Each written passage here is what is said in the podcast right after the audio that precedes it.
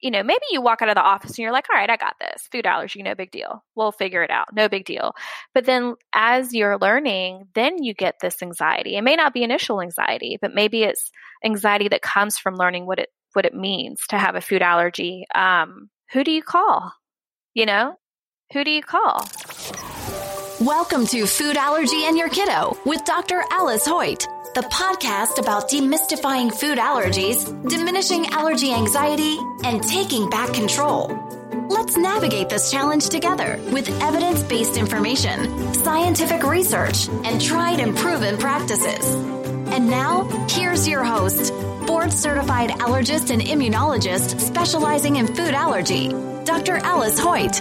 Hello, I'm so excited to have you here today. And before we get going on this episode, I wanted to let you know that we've actually divided this episode and a future episode coming up into a series. And I think that you are going to really love this series because what we're talking about is how allergists can best serve their patients in ways beyond testing and diagnosis and therapies.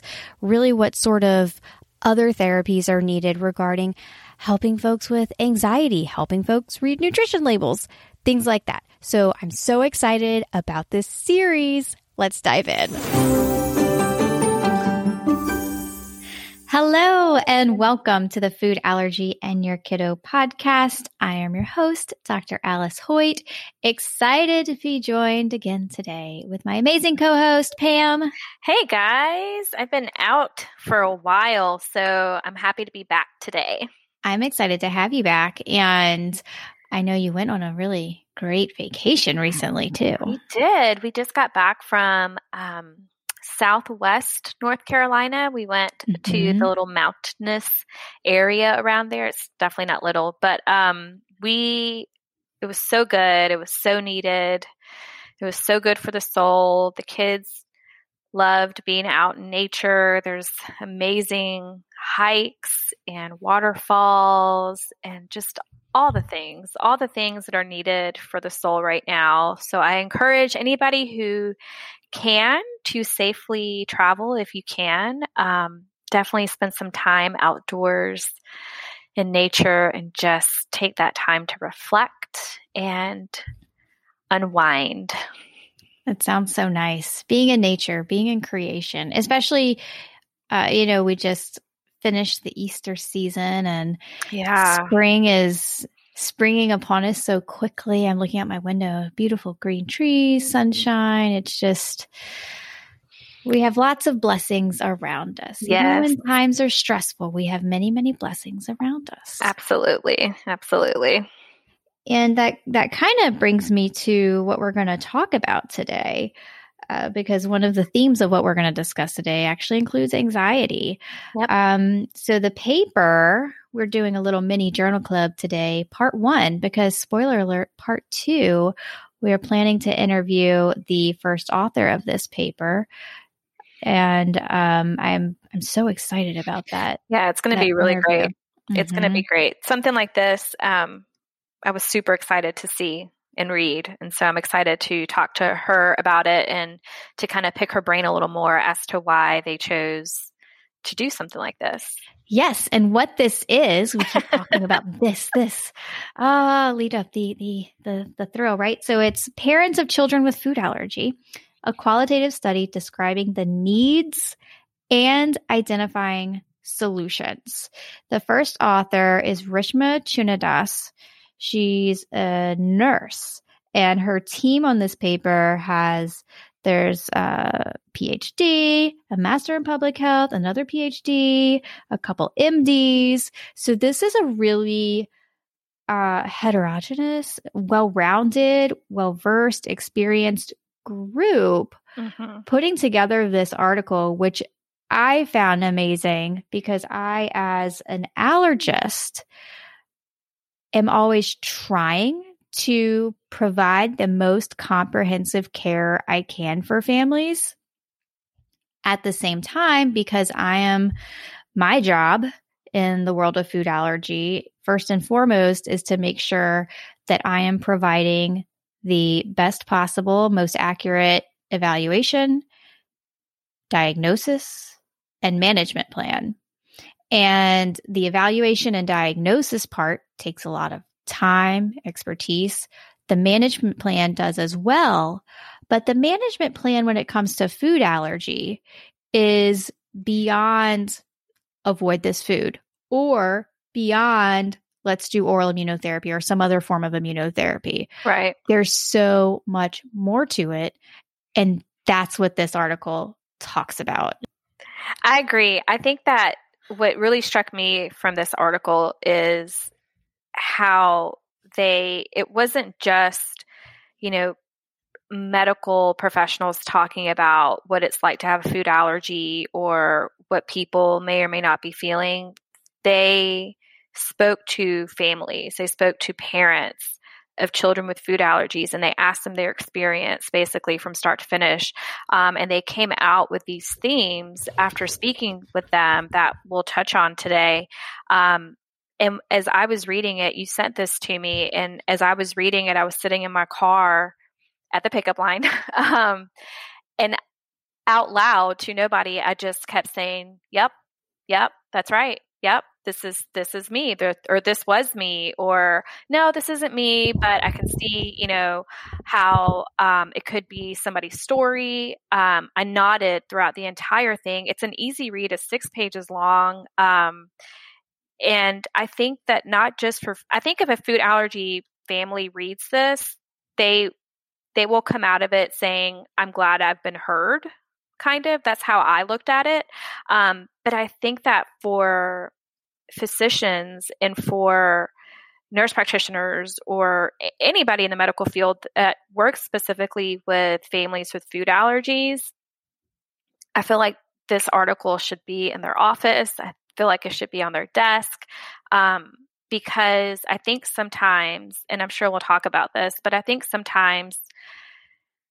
I would imagine, because I'm not a healthcare provider, that, you know, what is so important to you guys is what you were trained to do. You were trained to diagnose and you were trained to treat and you were trained to make sure that the kids that you see um, know what they have, know how to take care of it, and you're doing the best you can to make sure that um, they understand. But I, I also think because sometimes physicians are so focused on what they were trained to do, sometimes um, at least in our experience, you know, it, the empathy sometimes isn't there. You know, it's sort of like, here's what you need to do, go do it. And and maybe they don't realize because they haven't experienced what then that does to someone when you say, mm-hmm. here's all the information, go home, figure it out kind of. That's what it feels like. That's not what they're saying but sometimes that's what it feels like.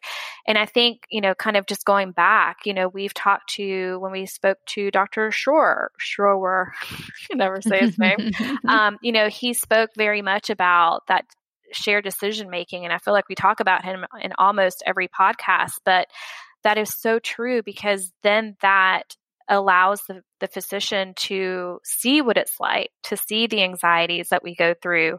Um, and I feel like I'm kind of just blabbing before we get into this, but I, I think that's why if you're listening, stick around and and hear all of what we have to say. And if we can somehow get this article um, you know, after we speak to the author, we can somehow, you know, have screenshots or something, have her come up with something so that people can read this um, more thoroughly if you're not in the medical community. Um, it's just such a good read. It's such a good read, and it's um, to me, it's kind of inspiring just because I felt heard. Um, mm-hmm. and I hope that physicians read this and maybe make a, a couple of changes to their practices if possible.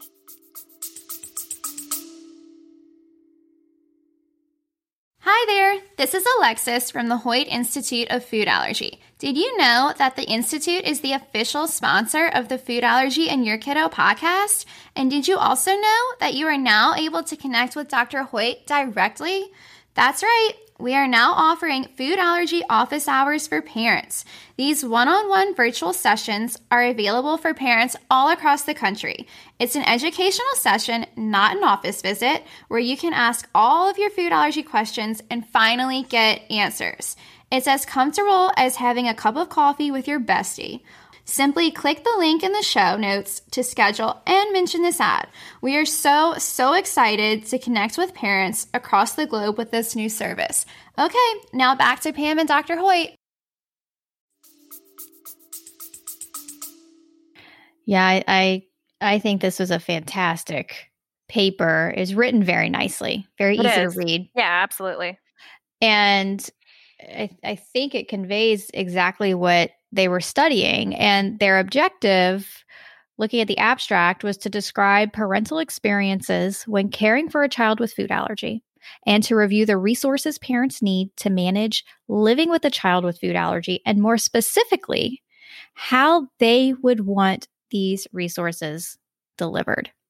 So it's not how can I, as an allergist, come up with, in my mind, the best way to Mhm. teach parents what I think they need to know, which there is certainly things that I know as an allergist, my families need to know, and Right. I will impart that to them. But also from the other side, what is it from from their point of view that they need to know? And how can that be delivered to them? So how they did this, basically their methods was they took a total of seven semi structured focus groups. This was in Canada. And parents were asked to describe their experiences with managing their child's food allergy and identify helpful resources. Wow, rocket science, right? Let's ask the people who are living it what they need to help them live more easily. Yeah. Yeah. And, you know, and I don't want to make it sound like doctors don't know that this is something they should do because that's not it at all.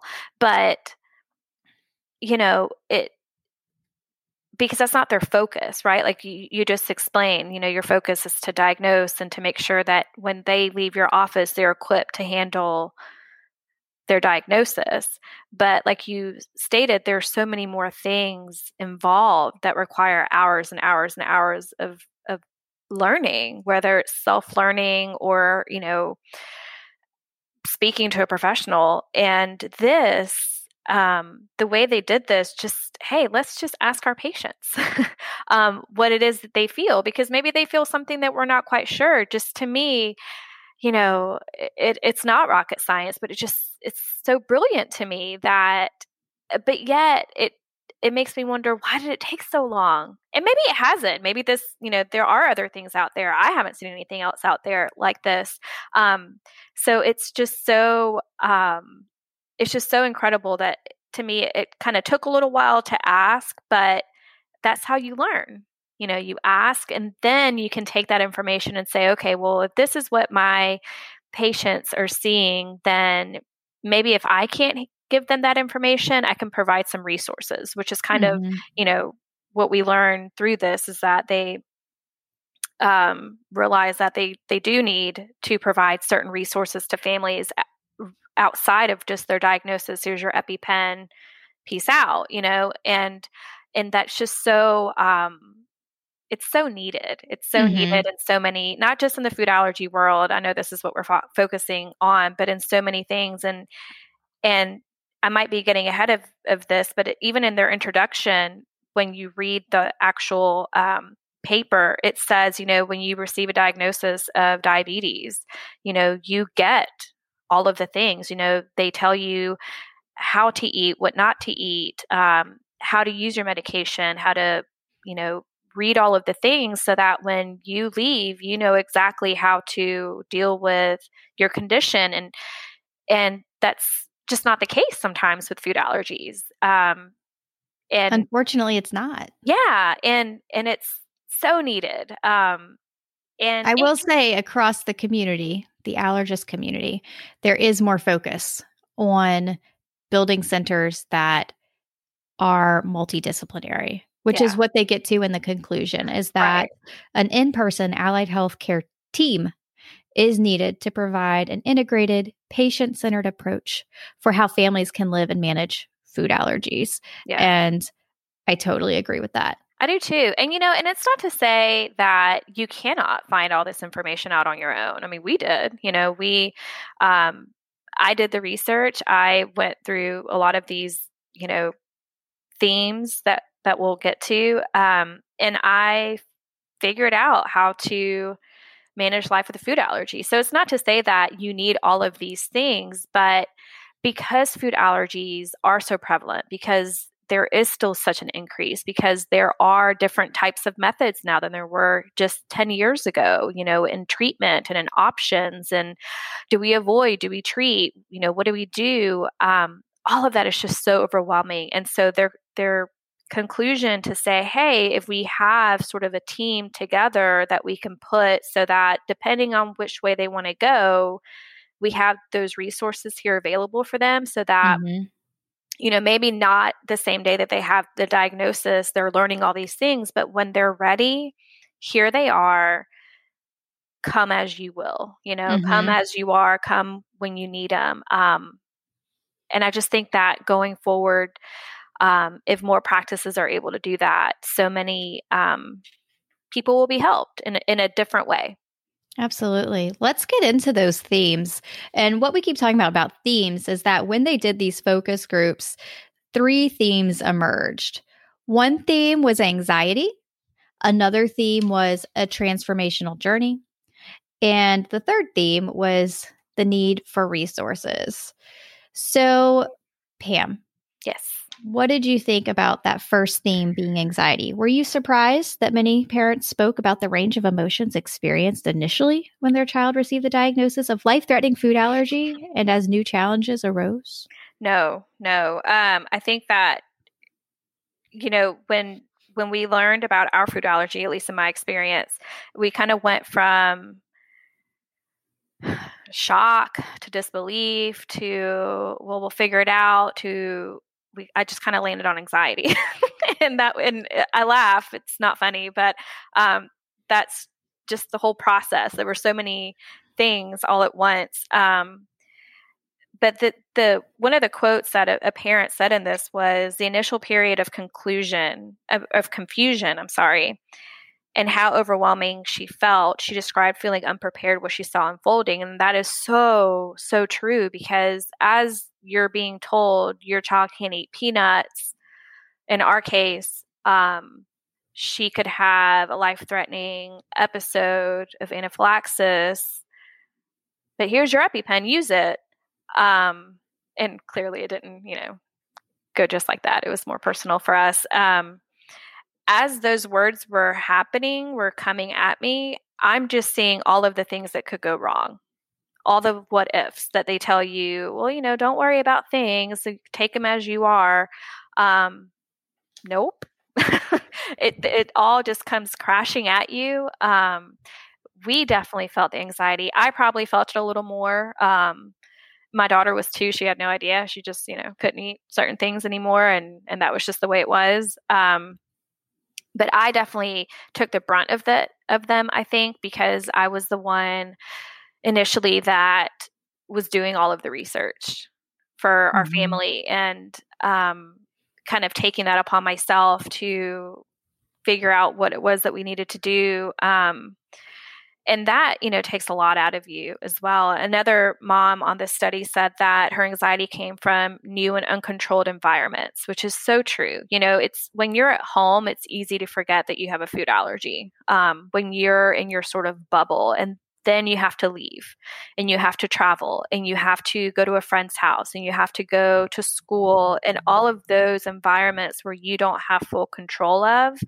um, can be very scary, especially if you don't really know yet how to manage living with a food allergy. So it's not like you get a diagnosis and then you think, okay, well, I have time to figure this out. You get a diagnosis and you're in it. You know, you, you don't have the luxury of trying to figure it out. Um, you got to learn like in that moment it's, it feels like and and that's not necessarily the case but that's what it feels like um, mm-hmm. um and so immediately, of course, you know, you get a diagnosis and what do you do? You start Googling things and it's the worst thing you could do. it's the best yes. thing it's the worst thing, you know. Um, for me, I started joining all of these Facebook groups and I thought, you know, obviously if these parents have experienced it that they can give me some help i can learn from them i can do this but what you quickly find out in a lot of these groups one and and um I don't think it was your last the last podcast, but two podcasts ago when y'all spoke about social media. Was that the last podcast? Two two ago. Mm-hmm. Um, and he said, you know, not everybody's story is the same. Mm-hmm. Your anxiety is not their anxiety, it's not their anxiety. So you might eat something, but just because they don't feel that you know it's safe for them that's their story that doesn't mean that it has to be your worry and mm-hmm. but when you're in the trenches and you're trying to figure it out you think oh well if she avoids this or if she doesn't go there or if they don't travel then maybe that means i can't either and so then you you put yourself all of these what ifs in your head that don't belong in your head mm-hmm. and you're mm-hmm. allowing other people's stories and other people's fears and anxieties to then become your fears and anxieties so i know i'm kind of going off on it but it's to me this was this was to me the, one of the biggest things because I, I think it's not talked about enough. I think it's not talked about that you because oftentimes a lot of us parents, at least the ones I've met, we wear our anxieties on the inside. You know, we walk around like, oh no, it doesn't bother me that your child's eating a peanut butter sandwich next to my kid. Well, it's fine. We'll just move her. But on the inside, we're kind of slowly dying inside, you know? Mm-hmm. Um, and it's scary it's scary. So it's I know I just kind of very long winded about that, but it I think it's important for doctors to know that this is the first thing that we're going to feel. Um, and, and if you know that as a physician, um, if you could give us just a little grace and a little um, help and some resources, knowing that this is probably the first place our mind's going to go and our bodies are going to go, um, I think that people would be able to navigate this very scary initial world. I mean, the whole world becomes scary when you have a food allergy, but initially it's so, so um, scary mm-hmm. um, that it would just, it would just be so helpful, you know, to right. have that. No, I, I completely agree with you. And we already know that there, there's not enough mental health services. Right period. There's yeah. not enough for children. Mm-hmm. Um, and it, at least now we are more in a culture where mental health support is encouraged right in many circles mm-hmm. um, of course there's still a stigma uh, in some circles but now there there are resources for folks so it's just a matter of expanding those and prioritizing that. Yeah. And I don't think that has been prioritized when it comes to food allergy. Yeah. Yeah. It's and starting I, to be. It's starting yeah, to be. I think so. And I think just, you know, acknowledging as as the parent or, you know, as a child or whoever that, you know what, this is a little overwhelming. Let's ask for help. You know, mm-hmm. because sometimes as new moms, you know, if you feel a little um, you know, what they call baby blues or, you know, postpartum depression, you know, you talk to your gynecologist and you say, hey, look, I'm feeling this. I don't feel right. What do you do? And then more than more often than not they say okay well this is something we need to deal with let's you know mm-hmm. let's try this let's go here um, so if a if a parent knows hey i have you know, maybe you walk out of the office and you're like, all right, I got this. Food allergy, no big deal. We'll figure it out. No big deal. But then as you're learning, then you get this anxiety. It may not be initial anxiety, but maybe it's anxiety that comes from learning what it what it means to have a food allergy. Um, who do you call? You know, mm-hmm. who do you call? You and it would be nice to be able to maybe call your allergist and say, "Hey, look, this is what I'm feeling what can we do? And then sort of them have okay well okay well here's here's a great therapist that you can go to um, i think she could really he or she could really help you out. Um, but in that moment you think oh well my allergist can't do this because he's not a therapist so then then who? You mm-hmm. know um, and that's kind of where it is. So to have that team is just to me um, makes a lot of sense. I totally agree with you. That's the episode for now. I mentioned in the beginning, we are making this a series. We just find this article, these topics just so important that we couldn't possibly talk about all of this in 20 minutes. So join us for the upcoming episodes of Food Allergy and Your Kiddo. Of course, go to foodallergyandyourkiddo.com where you can sign up for my mailing list and never miss an episode. Okay, y'all. I'm an allergist, but I'm not your allergist. So talk with your allergist about what you're learning here. God bless you and God bless your family.